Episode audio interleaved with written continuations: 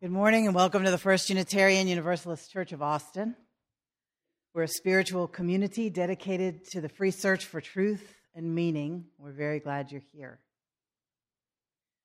Sometimes we come out of the dailiness and ordinariness of our lives, and sometimes we come, as this morning, out of a week which has shaken us all to our core. We should have been shaken before, that's true. But most of us who weren't shaken before are shaken now. And in order to move forward fruitfully, we need to be together. We come from a long heritage of teaching that there's a spark of the divine in every person. It is in the spirit of that heritage that I say, let us greet the holy in our midst by turning to the person to your right and left and welcoming them here this morning. Will you say with me the words by which we light the chalice, which is the symbol of our faith? In the light of truth and the warmth of love, we gather to seek, to find, and to share. The opening words are by Richard S. Gilbert. We bid you welcome who come with weary spirit seeking rest who come with troubles that are too much with you, who come hurt and afraid. We bid you welcome, who come with hope in your heart, who come with anticipation in your step, who come proud and joyous. We bid you welcome, who are seekers of a new faith, who come to probe and explore, who come to learn. We bid you welcome who enter this hall as a homecoming, who have found here room for your spirit, who find in this people a family. Whoever you are, whatever you are, wherever you are on your journey, we bid you welcome. We have people in our congregation with roots and with practices from all the major world religions, including neo paganism, mm, staunch atheism, secular humanism. What holds us together? How do we sit in the same room Sunday after Sunday? One of the things that holds this congregation together is its mission. We wrote it on the wall and we say it together every Sunday. We gather in community to nourish souls transform lives, and do justice. This reading is by Richard M. Fewkes. We lift up our heart in thanks for the sun and the dawn, which we did not create, for the moon and the evening, which we did not make, for food which we plant but cannot grow for friends and loved ones we have not earned and cannot buy. For this gathered company which welcomes us as we are from wherever we have come. For all our free churches that keep us human and encourage us in our quest for beauty, truth, and love. For all things which come to us as gifts from sources beyond ourselves gifts of life and love and friendship, we lift up our hearts in thanks this day. This is the time in our service when we breathe deeply together.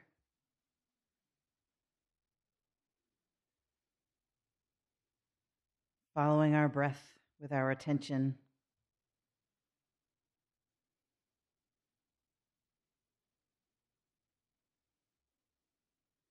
seeking that place of stillness that the world's religions tell us is the place where we go to find God as we understand God, to find the wisdom that is inside each one of us,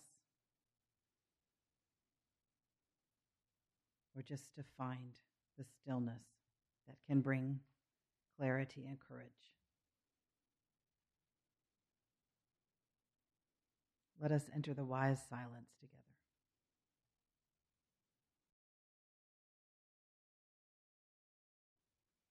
I'm going to talk about family life as a spiritual path this morning. First, I want to talk about uh, what a spiritual path is, in my opinion. A spiritual path is something that makes you more spiritual. So, um, to me, being spiritual is being kind and curious, respectful, loving, sturdy, calm, uh, knowing when to speak and when to be quiet, knowing when to do something and when not to do something, opening yourself to being a good companion to other humans and other beings, being open to having an authentic, transformative connection with each other. To me, that's what it is. And so that's where a spiritual path should take you. And if you have stuff you do that takes you away from all those things, that's like the opposite of a spiritual path. Okay? So, um, Thanksgiving and Christmas are here. And so we are with family that we are not with all the time. And what I want to talk to you about is your family all during the year family, whether it's chosen family or biological family, or whether it's a mixture of both, whether you're adopted, fostered, uh, with your birth family, with parents, with friends. And this also, this information will probably be useful for uh, church committees and workplaces too, because they're all they all turn into families of one kind or another, whether in a shallow or a deep way.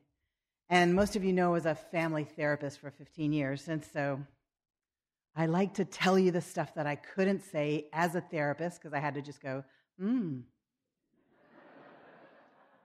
for 15 years. I have a lot of stuff built up in here.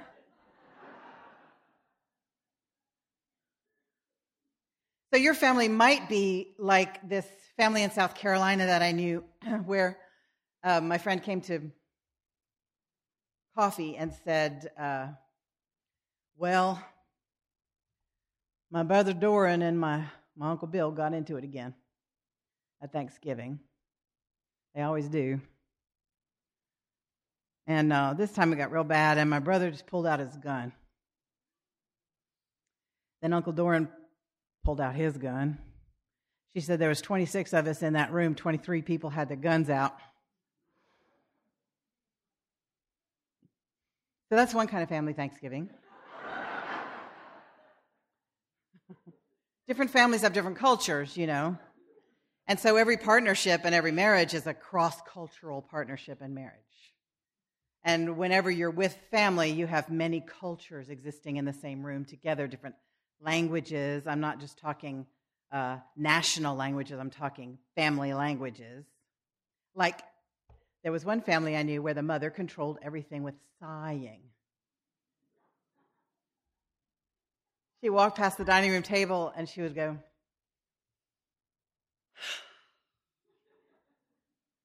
And one of her daughters would get up and wipe off the table and set it. Was magic.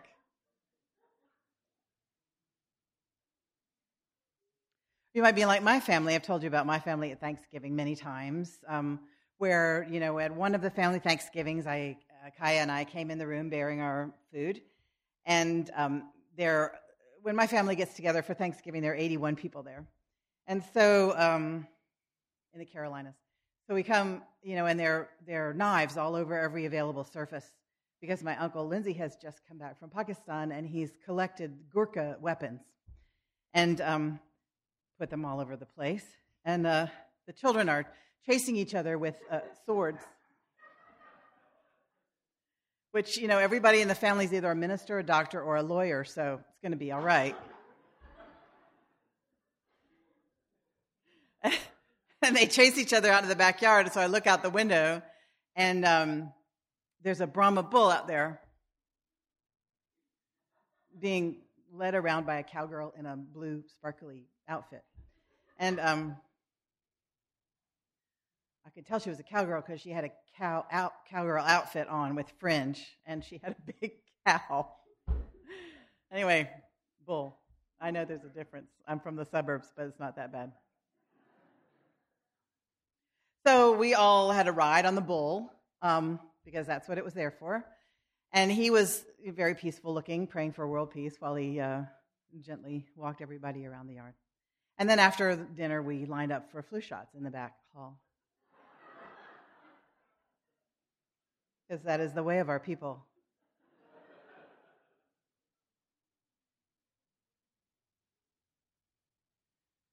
And it's only in telling about my family to other people that I realize that that's funny.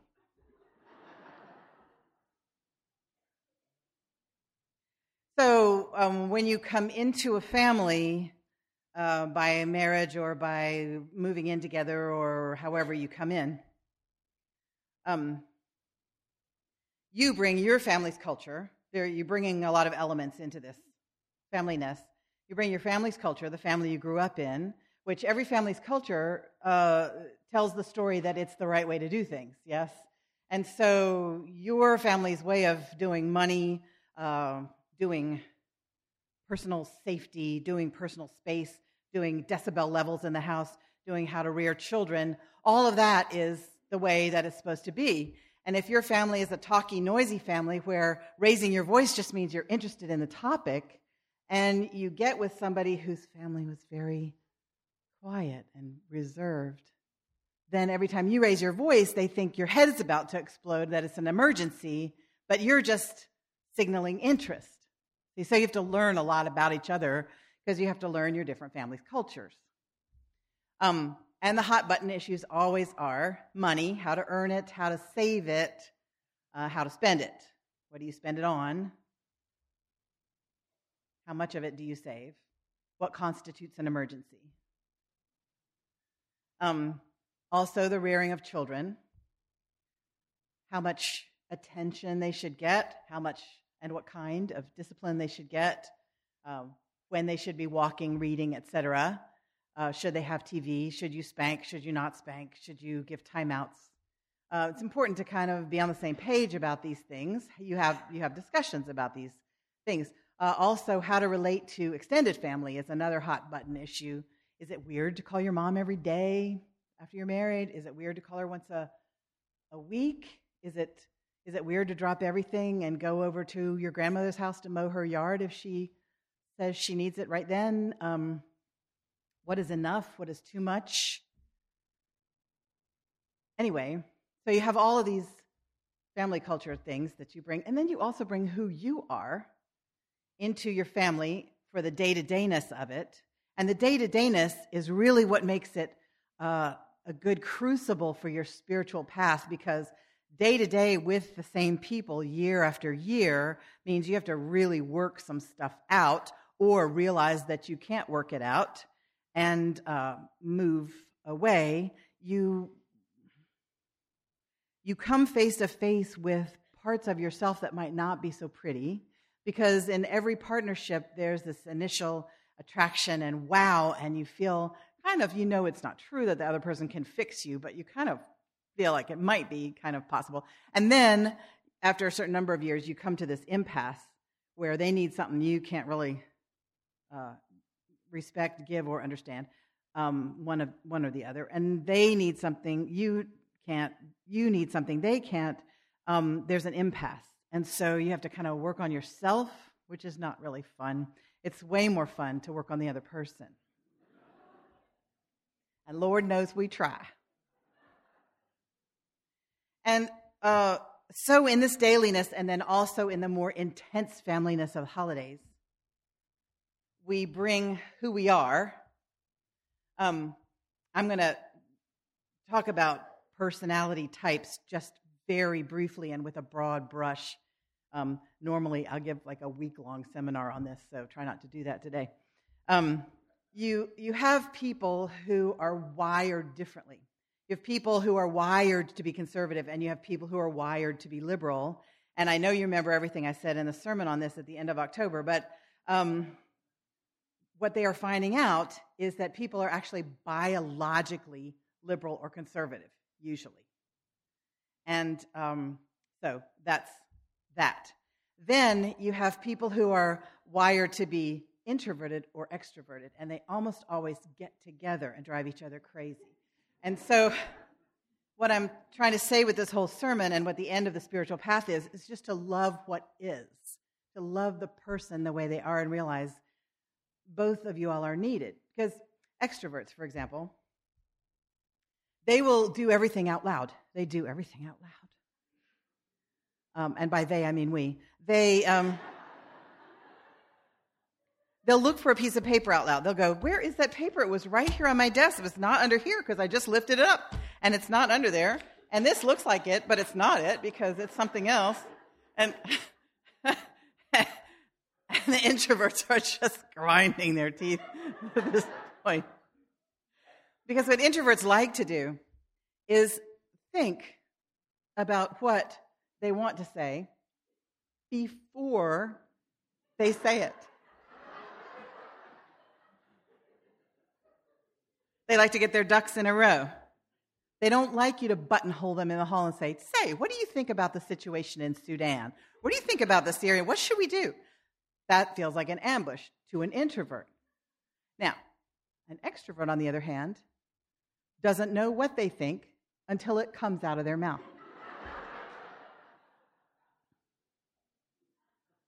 so they think by talking. So you can buttonhole them in the hall, even if you wrote them an email that said, We are going to meet in the hall at three o'clock and talk about the refugee situation. Get your thoughts in order. They will not have started thinking about it until you are in the hall at three o'clock.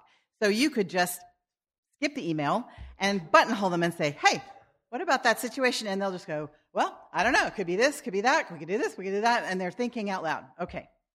So when they're in partnership, the extrovert starts thinking out loud I think we might need to buy a new house. I'm thinking maybe we could look over here, maybe we could look over there. I think we might need this. And the introvert is just horrified because they think that this is the end product of a lot of thought. and research like it would be if they had said, I think we need to buy a new house. So the extroverts, it's important for them to realize that they have to always say, I'm just thinking out loud here. And then the introverts can take a deep breath and say, I don't know what that is, but I understand that you're doing it right now. There are also, there are also, and there's a lot more to be said about that, but not this.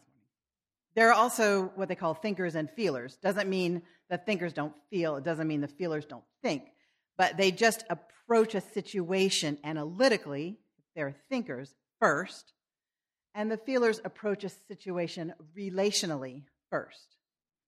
They can be brilliant, they just don't approach it analytically first. So, the thinker is going to be thinking about what should happen uh, if the statistics are true and if um, you do the most sensible thing. It's kind of a, a linear process often. And the feelers are going to think, what is going to happen to the relationships all involved in this decision if we make this decision or that decision? For example, the thinker is going to say, I don't think we should let our daughter take the car tonight and drive her friends because it's raining. And the statistics say that the more teenagers you have in a car, uh, the more likely an accident is. And the feeler will say, Honey, we have to let her take the car. She promised. Her friends will think she's flaking out on them. Does that make sense? Just two different ways of approaching a situation. A feeler usually tells a story like this.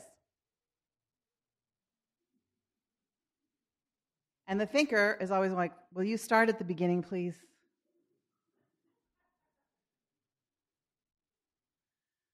Feeler makes a decision by trying it on many different times, many different days. They'll say, I really think I'm going to try to get a different job. And the thinker will go, Great, you've been complaining. It's time to quit that job. And then the next Thursday, the feeler will go, I love my job. It's just so wonderful. And the thinker will be like, I thought you had decided to quit. Like, oh no, that was last Tuesday. I, you know, I was just trying it on.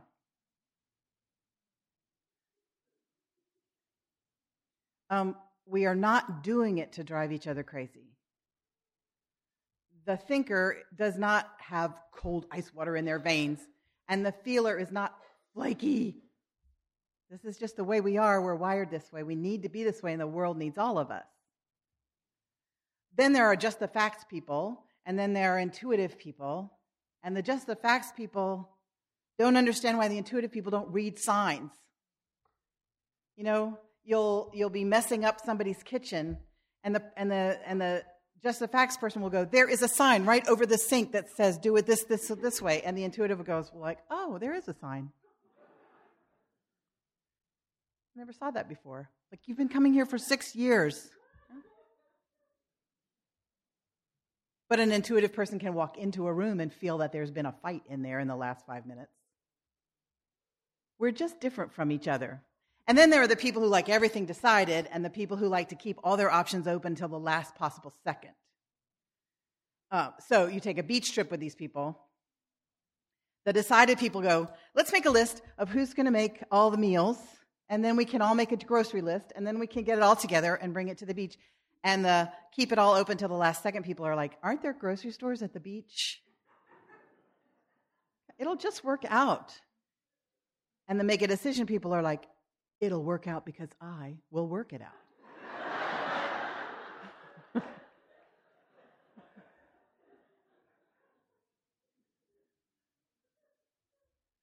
okay, so you have all of these people in your family, and they each think lovingly and with great affection that there's something kind of wrong with the other person. That if you would just be more like me, everything would be so much fine, finer, clearer. If you would just do what I say to do, the way I say to do it, everything would work so smoothly. That is never going to happen. And when we are together with uh, the more extended people at Thanksgiving, it's like it is, only more so. And there are people who try our patience, and I have some suggestions. Um, number one, let go of trying to change anybody or anybody's mind. This is for you, liberals, and this is for you, conservatives. It's not going to work. So just joyfully love people as they are. If you want to engage, you can say, Help me understand this view of yours and then just let them talk. And if you want, you can ask them for their facts, but it's not going to make any difference. Or you can change the subject. My mother, when things got rough at the dinner table, would always go, Does travel broaden you?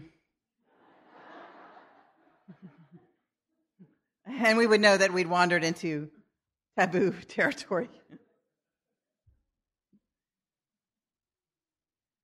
I knew I had one client who would go to visit her mother-in-law, and she had to she put a temporary tattoo on her body somewhere, and that tattoo signified uh, a rude expression that she would never say out loud in front of her mother-in-law.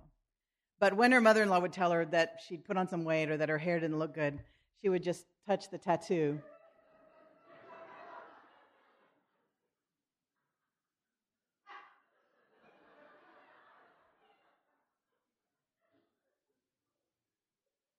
I had another client who fell in love with the suggested phrase, thank you for sharing. And so when somebody would say, Obama really needs to, blah, blah, blah, blah, blah, blah, she would go, thank you for sharing. And her mother said, Anne, I've just never known you to respond so pleasantly to my suggestions for your improvement.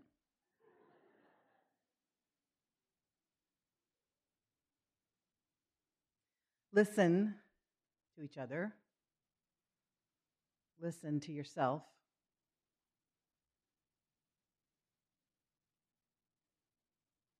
Understand that this is a difficult situation. Understand that it is much easier to feel calm and respectful and delighted when you're sitting with close friends or by yourself reading a book having family around helps you be in a situation where you can become spiritually challenged and therefore deepened if you take the invitation because you're not getting things your way. and almost all of us, except for the kings and princes and pashas and queens, almost all of us don't get our own way a good bit of the time. And we can take that as an invitation. Here's another suggestion the metta meditation that we used to do every week here in this church. Um, if you take notes, you may want to write this down because it's really useful. You pray. And I was sitting in a, a row with somebody, not at a church function, at a different function last month, and I was so irritated by this person. Um, not that that's really hard to do, irritate me, but because it was after dark, and I get more irritable after dark. I don't know why. I can be real sweet while the sun's up. Um, and I had to start praying for her because she was just being awful. So I was like, May you be free from danger. May you be mentally happy. May you be physically happy. May you have ease of well being.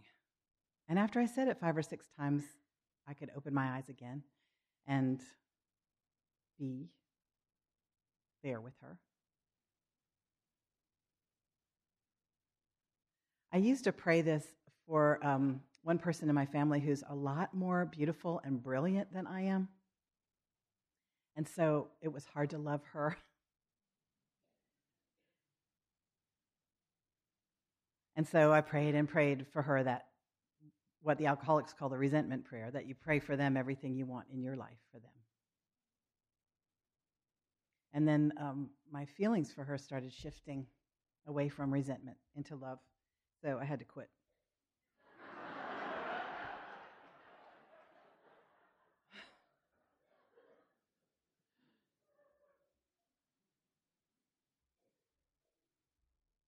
so all I'm saying is there are challenges in being a family, and there are ways to accept the invitation to deepen spiritually and to ask, How can I be more loving to you? Will you say with me the words by which we extinguish our chalice? We extinguish this flame, but not the light of truth, the warmth of community or the fire of commitment. These we hold in our hearts until we are together again. Remember the way of the wind and breathe and blow. Remember the way of the fire and sparkle and glitter and glow. Remember the way of the water and ebb and flow. Remember the way of the earth and grow. Go in peace.